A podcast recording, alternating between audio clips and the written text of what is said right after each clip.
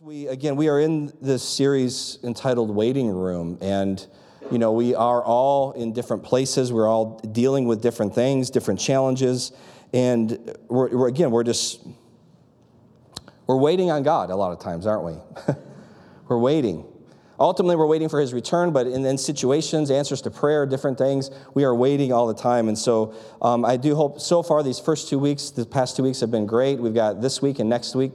We'll finish it up in the morning of next week. Um, but it's important because there's a lot of aspects and a lot of things we can look at while we wait and the way that we wait. Um, I don't know about you, uh, but yesterday was some, there was some, I want to move to football because that's what I do. And there was some great football on, some really good football especially in that last game. That last game last night was a beautiful game. Uh, I loved it. It was entertaining and it was enjoyable. But you know, one thing that always fascinates me for anybody who in here who does watch football, whoever you root for, whoever that may be, um, it's, it's always, you know, one thing I, when, when, on, when the team is on offense, right, and you have that wide receiver, and it always, it's one thing when they're like streaking down the field, you know, and they catch that ball and they just keep trucking. But what always strikes me is when the, receiver is coming across and they see that defender coming full speed at them and they're supposed to they're going to catch the ball. And in that split millisecond they realize that they are about to run into a mack truck of pain and agony and they're not supposed to drop the ball either right? They have to like maintain consciousness catch the ball and go down and not drop it. But they in that situation though in those few moments of that ball probably feels like it's in an, an eternity in the air because they just want to get it as soon as possible so they can cover it, take that hit, and get to the ground and protect themselves. And so we see, you know, again, a sense of waiting in that moment, but also another aspect of the offense is the quarterback, right? And, you know, when the quarterback is at practice during the week and the players can't hit, to, hit them and stuff, and they're like, they're making all those connections, right? They're making those great passes. Everything's on the money. But how many know or how many can speculate maybe? It's a whole different situation when you have a lot of large, angry men wanting to crush you, right? And they see that and the pace of that and how fast that happens. And so what they have to get used to is they have to get used to making those decisions. And again, all of us, we know what we would have done in those situations where they missed through it, right? Like, how did you not see that guy? Right? It's right there. He's right there. He's wide open. Well, it's because, you know, again, there's like three or four large gentlemen that want to, you know, give him a big hug uh, in all the wrong ways. And so, you know, I think it's, it's, it's good for us to pause and to appreciate that, that role because, again, they are making split second decisions in moments of high, high pressure, right? And, you know, today it's, it's, it's something, you know, what I want us to kind of look at today and what we're to, the theme or the, if I were to title this message, it's, it's, it's the right decisions while under pressure. Because how many of us know that while we're waiting, there can be a lot of pressure in those moments, can't there? And we have options. We have decisions to make in those moments and we can either allow that pressure to dictate our decision or we can make the right decision in spite of what we're seeing in those moments, even with the pressure.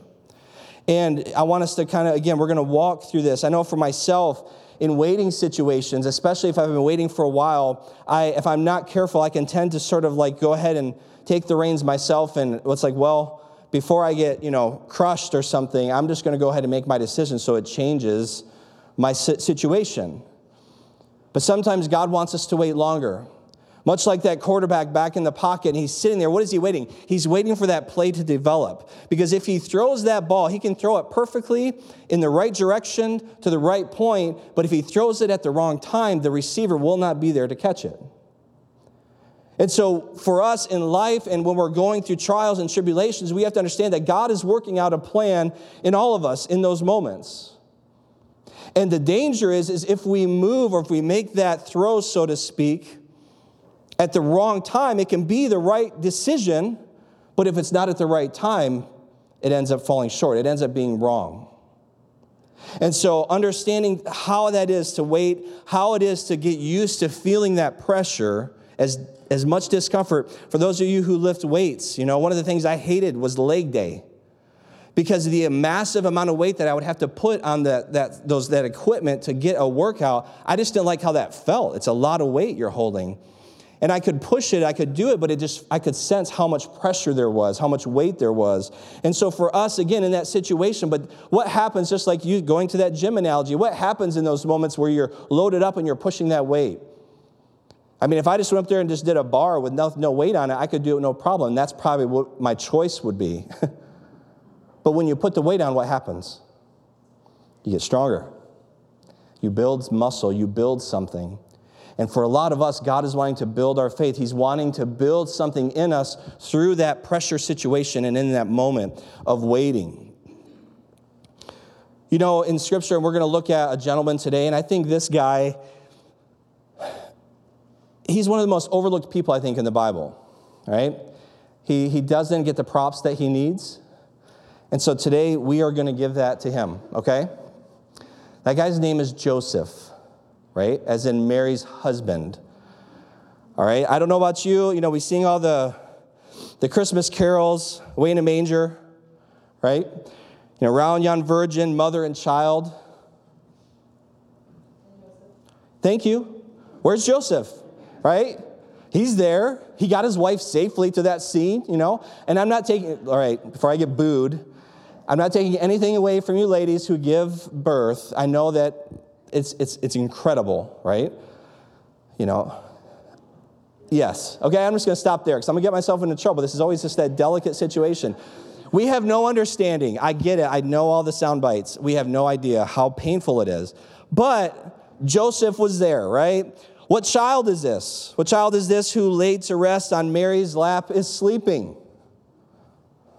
Did Joseph not hold the child? Couldn't we have sung something or just at least put his name in there? Right? Mary, did you know? Joseph didn't know either. you want to talk about finding out, man, like.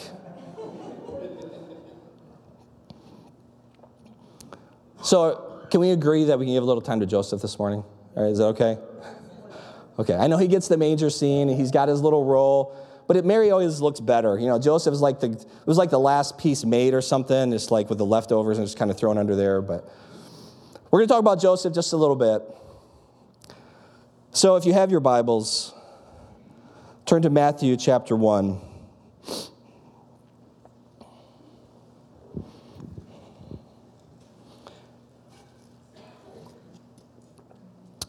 We're going to jump in in verse 18. now, the birth of Jesus Christ took place in this way. When his mother Mary, there she is again. When his mother Mary had been betrothed to Joseph, before they came together, she was found to be with child from the Holy Spirit. And her husband Joseph, being a just man and unwilling to put her to shame, resolved to divorce her quietly. But as he considered these things, behold, an angel of the Lord appeared to him in a dream, saying, Joseph, son of David. Notice again, he's a son of who? David. So he's lineage as well, right? Joseph, son of David, do not fear to take Mary as your wife, for that which is conceived in her is from the Holy Spirit. She will bear a son, and you shall call his name Jesus, for he will save his people from their sins. All this took place to fulfill what the Lord has spoken by the prophet Behold, the virgin shall conceive and bear a son, and they shall call his name Emmanuel, which means God with us. Verse 24 When Joseph woke from sleep, he did as the angel of the Lord commanded him. He took his wife, but knew her not until she had given birth to a son, and he called his name Jesus. Let's pray. Father God, we thank you, Lord, for your word. God, I thank you for this morning. I thank you for these next few moments. Lord, I pray again that our hearts would be prepared, Lord God, as we all are in a waiting room. Uh, in different places, at different seasons, but ultimately, Lord, we are all in the same waiting room of waiting for your return. And God, as we do, we pray that our hearts would be oriented in the right way and God, we thank you, Lord, again for just letting this message and your word encourage us this morning. Speak to our hearts that it may bring about change. In Jesus' name, and all God's people said, Amen. Amen. Amen. So today, again, we're gonna, you know, we're, we're looking at this, this anticipation. We've talked about this all along. We've, we've talked about even what it is, you know, when a child does come into the earth and this birth of a child. And oftentimes, it, it you know, a birth of a child, that stirs up different, even conflicting feelings. I know because there's many situations, many scenarios that that you know takes place. A lot of times it's not maybe optimal, you know, maybe there's a surprise pregnancy. Again, lots of different things, and so there can be lots of emotions. I know for us, with our when our um, our, our, last son uh, Levi, we found out we were pregnant. It was just it was a bit of a shock. You know, we kind of had thought we thought we were wrapped up, we thought we were done, and God had other plans. And so, and we, me and Leanna, we talk about it, you know, because initially, you know, you're almost upset if I'm being honest, you know, and that sounds horrible. Um, but it's like you're kind of like, what'd you do? you know, and she's like, what'd you do? And you know, we're both guilty. So it was, it was, and there, there it is. The gift has been been given. So we, you know, but then it, with time and as you get your head wrapped around it and you kind of settle in a little bit, you now again we're ecstatic about this little guy that runs around and you know keeps things just so much on the move in our home. But again, all those situations, even through pregnancies, there's different ups and downs, and there's different um, uh, feelings that can come into play. And that's Jesus' birth was no different. You know, I mean, you put yourself in the, the shoes of Mary and Joseph. I mean, that you talk about a unique situation. I don't think there's anyone here that can match the situation that they found themselves. But what was important, though, is the decisions that were made during that time, right? As they walked that out, are important. And, and again, we're going to kind of look at some of those today. You know, in, in verse 18 there, as we started out, it said that, you know, now the birth of Jesus Christ took place in this way when his mother Mary had been betrothed to Joseph. Before they came together, she was found to be with child, or she was found, yes, to be with child from the Holy Spirit. And again, you know, Pastor Santiago explained it very well last week as he laid out, you know, the time period prior to some uh, a couple actually being married in that time. Again, in Bible times, you know, Jewish marriage customs regarding a couple's engagement are, were far different than they are now for us, especially in the Western world, right? I don't know if you were here last week or if you remember that, but they were also they were much more stringent than those we're familiar with today, especially again us in the West. You know, for us, most of us here, it's it's you know, I want to marry for love, right? Yeah? You guys, if you're married, you should really be nodding your head right now. I'm concerned for your safety if you don't. Um, but, you know, but honestly, though, in, in all seriousness, if, if we look at st- statistics, it doesn't necessarily pan out as the best thing, does it? Why? Because I think most people don't understand truly what love is when they get married. And they think that it's more than that emotion and a feeling versus a, a, choice sometimes. But you know, it is it is great when you're in love and when you get married in that that setting. But for them, it wasn't like that. It was it was very different. In fact, most marriages in that time were typically arranged by the bride and groom's parents. Yeah. Amen. Thanks, Sonny. And often with without even consulting the child to be married. So you know, we did, living overseas, living abroad, we had opportunity to really see a lot of this close up, you know, front row seat. And it's not all as bad as you think it would be, right? And I think a lot, I don't want to say a lot because it may not be true, but the, a lot of the, I'll say a lot of the ones that we witnessed nowadays, even in those cultures that still do that, typically it's more like they set them up, and if there's just no chemistry, there's nothing there, then, you know, they don't force them into that. They want them to be attracted to one another. Um, so it's kind of a lighter version of that, of that setup. But, you know, there is something to that because, I mean, you think about your parents know you pretty well and they're looking out for your best interest and they don't get into the whole starstruck, oh, wow, but she's amazing. Or he's just wonderful. He smells good all the time. And it's like, no, he doesn't. Trust me, if he's a man, he stinks at times. We just do that really well. And so, you know, there's this, this, there's something to it, and I think there's something to be noted there. But in this time, though, when, when Jesus was born, again, this was all arranged, and a contract, a literal contract would be prepared in which the groom's parents and, and they, they paid a price for the bride. And again, Pastor Santiago reminded us that still happens for us today, and it's called a diamond, if you remember, uh, for our culture. Um, but yeah, there is a price. So there's a they enter into a binding contract with each other. In this contract, again, it was it was binding, and, and the couple at that moment was considered married, even though they were not actually together yet. It was the same weight as being married. ultimately, that would lead through a time to leading up to where there would be a ceremony and then the consummation of the marriage would not occur sometimes even until as long as a year after the, that, that point would happen. And so, again, very different than what we're used to. But this time period in between, and again, this gap, if you will, was sort of a testing of the fidelity with the couple having little, sometimes if any, contact with each other. So get that. So you meet somebody, you kind of sign this thing, you, you work out the whole deal, and then you may not see each other again until it's the wedding day. Right? Some of you are thinking, like, that doesn't actually sound that bad. because you don't have a chance to kind of see all, you know, all the stuff that would annoy you. so, but that's how a lot of the times this would go down. And, you know, in this time as well, and again, I don't want to make it more weird, but it's going to be, uh, during this historical and cultural setting, a lot of times children would be engaged, sometimes as young as 12 to 14 years old. Now, again, that was kind of the initial, hey, you know, and honestly, we've handshaked on, on one of our kids and somebody else's daughter. I'm just telling you, it's, yeah. We'll see how it goes, but you know. I won't say which kid that he is sitting up here in the front.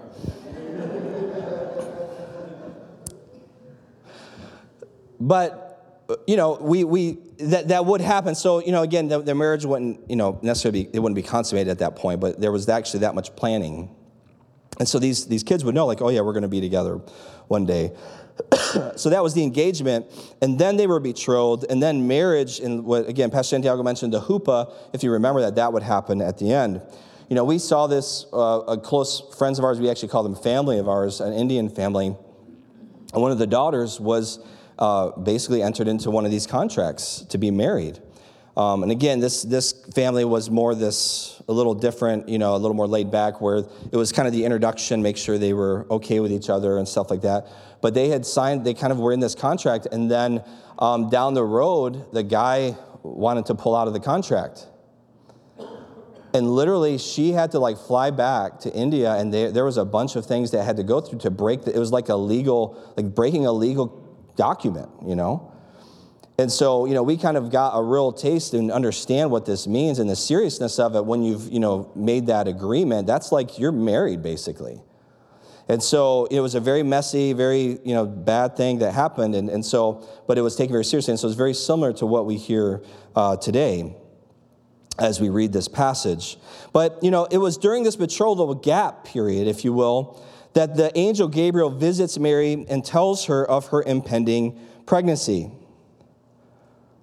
So again, think about Mary's situation, right? Think about what I just told you about contracts and what could happen. And now this angel tells, shows up and says, Hey, you're, you're going to be pregnant. Not by Joseph. and so, you know, Mary's asking, you know, and she's like, Well, how will this be since I'm a virgin? You know, she was very careful to keep herself and to do all these things, and now she's betrothed to be married to Joseph. But again, you know, she, she's trying to like figure this out because she knows what's going to happen on the other side of this as she tries to explain things. And she, you know, she'd known no man uh, sexually, and you know, it would, it would, it happened that way. Her and Joseph were doing things the right way. Um, she also, she realized again, she was going to ultimately have to tell Joseph. There's a conversation probably none of us will look forward to, right? Probably would start out something like, you know, so what had happened was, right? Funny story. You're going to find funny. It's funny at the end of this. But how would Joseph take it though, right? We just read this stuff. If, if you understand, you know, we just read it and like, oh yeah, she got pregnant by the Holy Spirit, you know, and then she has to go to Joseph. He'll get it. totally, he'll totally get it. I don't know if you ever had that happen, you know, and you're dating somebody and hey, this thing happened. They're like, I wasn't there, so, you know, you got some explaining to do, right? You got some explaining to do. So, how would Joseph take it? So, again, let's put ourselves in Joseph's shoes for a minute. So, Mary comes to Joseph. They're betrothed to be married. I have no clue how she started that conversation. And she tries to tell Joseph, like, hey, I'm, I'm pregnant, not by you. and Joseph has to receive this. And again, Joseph really is left with three options at this point, all right? Joseph has left with three options. First, he could divorce her publicly. And this ultimately, and again, I don't know if you've thought of this, this could have led to Mary being put to death. Because by the contract and everything else, she was legally married. She was betrothed to Joseph. And I don't know if you've ever thought about that, but think about the courage and coupled with the fear that she was experiencing because she has to tell Joseph what happened. And he could ultimately take her in front of the courts and they could stone her. Not again, not like death our style these days in the Western culture, but like literally being stoned to death. Okay? So that was one option Joseph could have taken. Another one was to divorce her publicly, or he could marry her, right? Or he could marry. So those were the three options on the plate. And during this time, you know, you think about this and imagine what people must have been saying. Because again, if she, when she tells other, we just we just think about it like, yeah, it just happened. But if somebody came up to you today and said, hey, I got pregnant and I didn't sleep with anybody, you would say, you're you got problems. I don't think I believe you. and this was Mary's situation, and, and people are probably starting to talk. And as she gets a little further along and she gets the little bump going, I mean, maybe things were more, more flowy then, you know, people are going to start doing this. Imagine what they were saying. In fact, you know, in the day and age we live in today, imagine if there had been social media during that time, and think about for a second what that might have been like.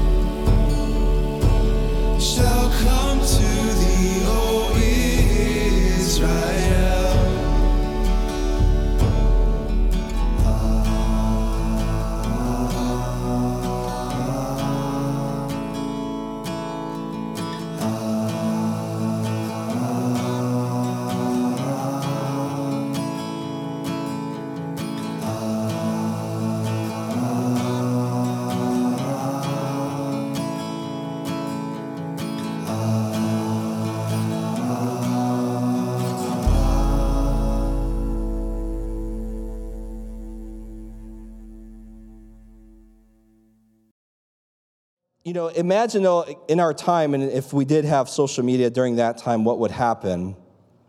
And you could you can just imagine as you I mean, if you posted something like that, and all of your friends, I'm sure what they would say. They would probably not know. They don't wouldn't give you a thumbs up. They'd be like kind of like, you know, direct messaging you like, "Hey, you okay? You know, are you taking drugs? Why are you talking like this? Because that's weird." Um, and they wouldn't have had that support. And that's something I was trying to capture in that is that, you know, even their friends, even the people close to them, it, it, it didn't, everybody wasn't like, oh, yeah, sure, that makes total sense, yeah. Because one, either one, you're crazy, you know, saying that the Holy Spirit impregnated you. Number two, you have the audacity, if they did know the prophecy, that to say that, oh, you think you're the one that Jesus chose, or I mean that God chose to bear his son. So there was many opportunities for people and for criticism and for scrutiny to come at, at both Mary and for Joseph. Right? Because now, what does Joseph ultimately decide? You know, he decides, you know, he's, he's gonna, we see that he does the right things, even in this difficult situation. So, what does he decide now? Again, this angel appears to him in a dream and tells him the, the deal. And that's amazing. And I know what you're thinking because I thought the same thing. Like, man, God, if you just showed up in a dream to me, I could just go on till whenever. Right? You guys with me? But understand, again, once this dream ended, what he had to endure. At best, it looked like Joseph and Mary hooked up before they were married properly, right? Can I say that as a pastor, hooked up? Okay. We still understand what that is. But you know, understand that, that that's how it would have been viewed, right? And in that culture, in that setting, you want to talk about shame, honor, and bringing tremendous shame to both of their families and to themselves. They would have been mocked, they would have been ridiculed, they would have been looked down on. You know, we talk about, you know, well, I don't really like to advertise I'm a Christian because of the, you know, people pick on me.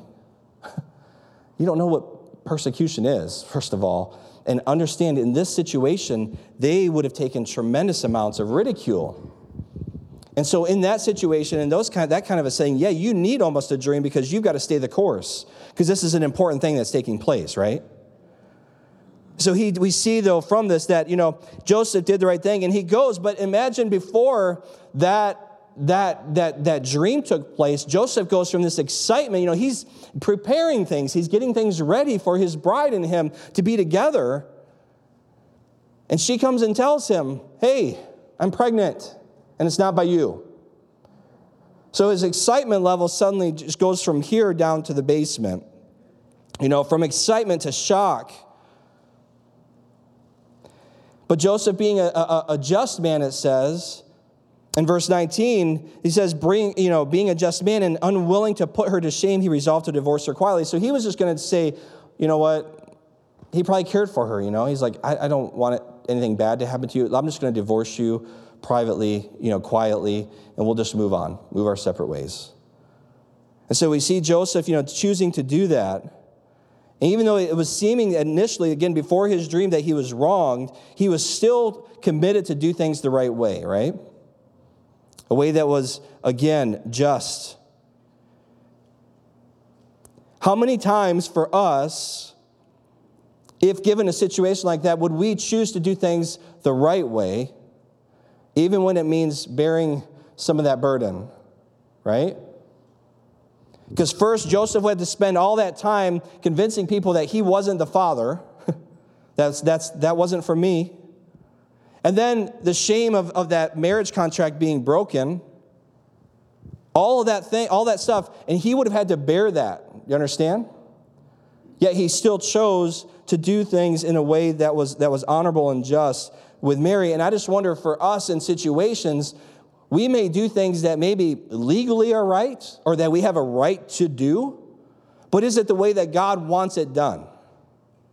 When we face those circumstances, when we face, you know, maybe a decision and we realize, yes, I have a right to this, yet it may not be the right way. And how many times do we choose the path of least resistance because it's our right versus choosing the path that is right in God's eyes and the path of obedience? And so that's something I think that we can glean from Joseph's example. Even in that moment, yes, the dream did come and the angel did show up later, but there was that time and he had settled in his heart that he was going to divorce her privately. That was the best he could come up with, and he didn't have to do that. Joseph did things right, even in a difficult situation. Joseph, also, what I love about this, this picture of him in this scene is that we see very clearly that Joseph is human. He's human.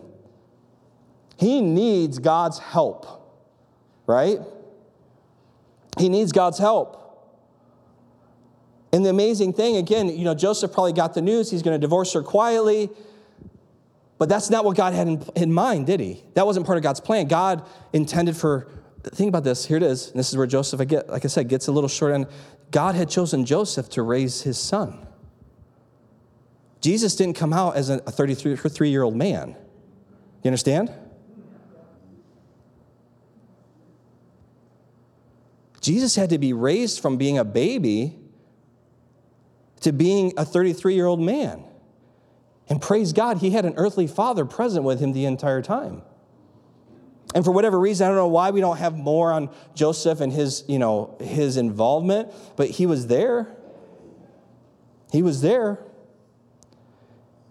But he needed help, and we see as, as this, this vision shows up and it happens. And again, God gives him what he needs for the task that's in front of him to stay the right course.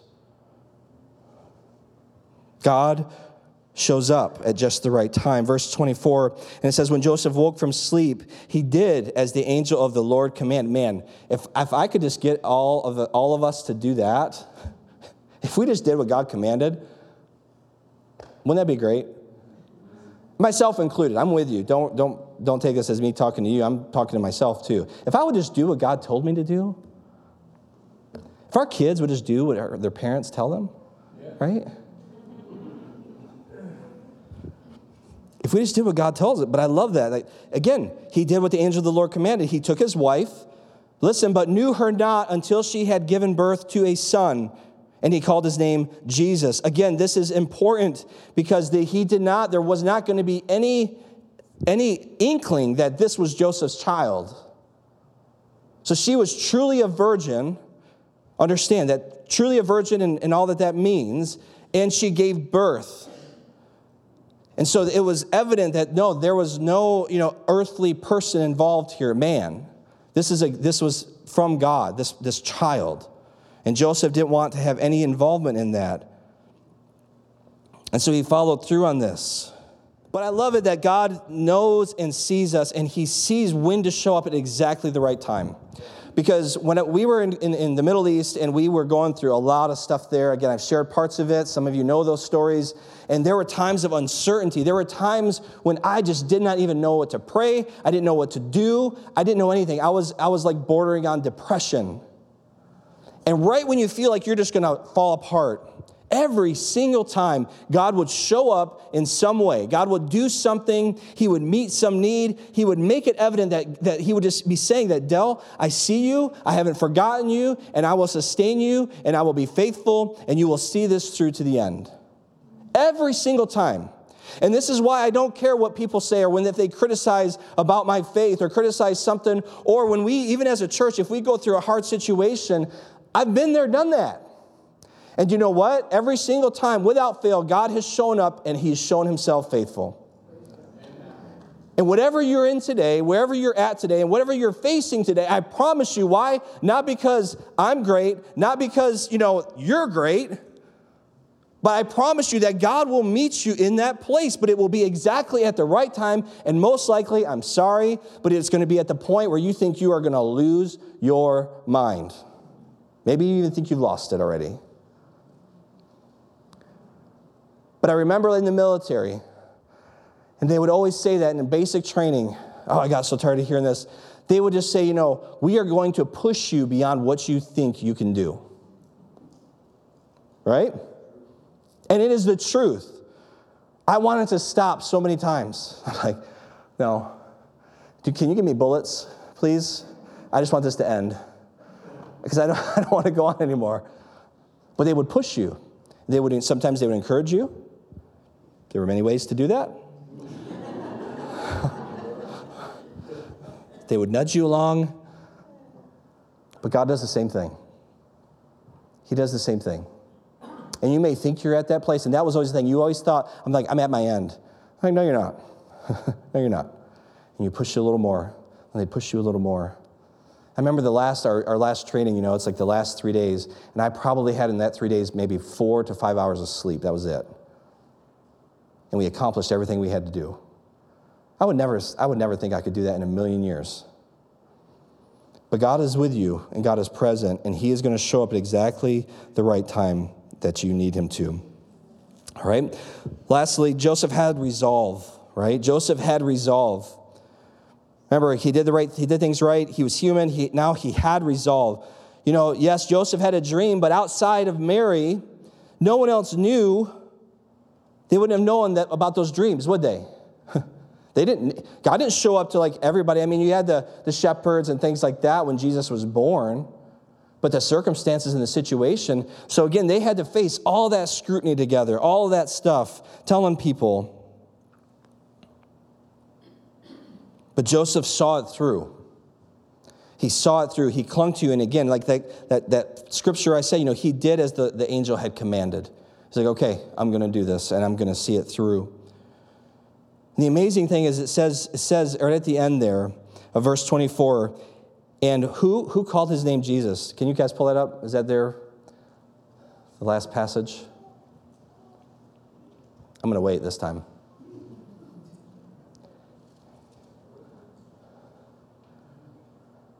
What does it say? What's that last sentence say? Who called him Jesus? He. Joseph did, just for the record. Why is this significant?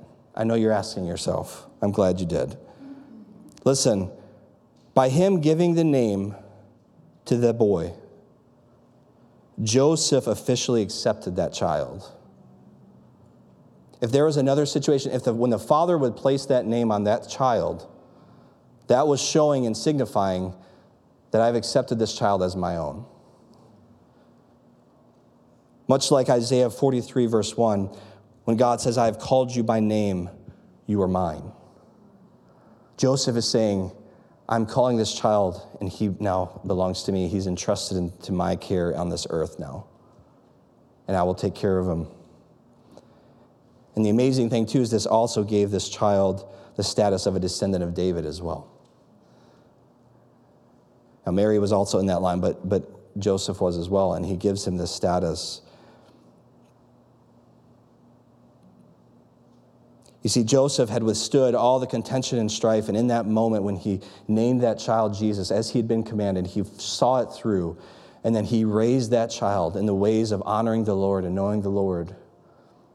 You know, I know we think about and I, I don't know exactly because it's not all it's not all in the scripture of how, you know, I think people you know, I don't know, it says Jesus never sinned, right? I don't know how that looked when he was being raised as a child, but I'm sure there was moments where his dad had to instruct him and had to help him, you know, figure things out. He learned somewhere along the way how to be a carpenter, right? I don't think he came out and the baby in the manger. I don't think he like made his own manger, whittled it out of a solid piece of wood so Joseph had a significant part as a father in this, this boy's life in raising Jesus. As we bring this to a close, and you know, as we just wrap things up here, you know, waiting again in this situation for a birth of this of a, any child, you know, can bring expectant joy, but also can bring anxiety of the unknown. If you've been there in your first child, especially, but even our last child, you know, it's anxiety as well because like, how are we going to do this? You know, we're like a lot older now than we were with our first child but it can bring different feelings and emotions. But I want to encourage us is as we wait for Jesus, we can embrace this beauty along with the mess, and we can make sure that we do things the right way along the way, right? We can be sure to do things in obedience to what God has called us to. Again, Joseph's emotional roller coaster, excitement, shock, confusion, fear, resolve, and ultimately led to obedience. And wherever you're at in that emotional roller coaster, whatever it is in that situation, make sure you end up in that place of obedience. If you don't know what that is yet, that decision, it's okay, wait on God. But when you know it, then you know it. my wife and I, when we were, you know, we were candidating here for this church, I know you guys were looking for a church and you were looking to vote a pastor and, and looking at us, but we were equally looking at this congregation. We were looking at this church and we were praying, God, is this where you want us? Is this where you have us? And we both felt like this is where God was leading us to come. And because of that, whatever comes and whatever challenges we face, that's how we persevere. Why? Because we believe with all of our hearts that God has put us here for this time and for this season. And so we persevere and we continue in that. And for whatever your situation is, if you know God has called you, then you persevere and you stay the course. Listen, life is messy, it's uncomfortable, it's unpredictable, it's hard, but it is also beautiful. And it'll always be 100% worth it. I promise you, if you stay the course. Like those who waited for the first advent, we wait for the second advent of Jesus amid the mess, and we find along the way, again, as we looked at today, this, unex- this, this expectant joy that we can have even in these moments of trial. Understand, we're pointing to the church, and again, Pastor Santiago last week he, he alluded to some of this and explained some of this. But you know, the bride of Christ. If you were here last week and you you got one of these ribbons, right, reminding us of the bride, the bride gown.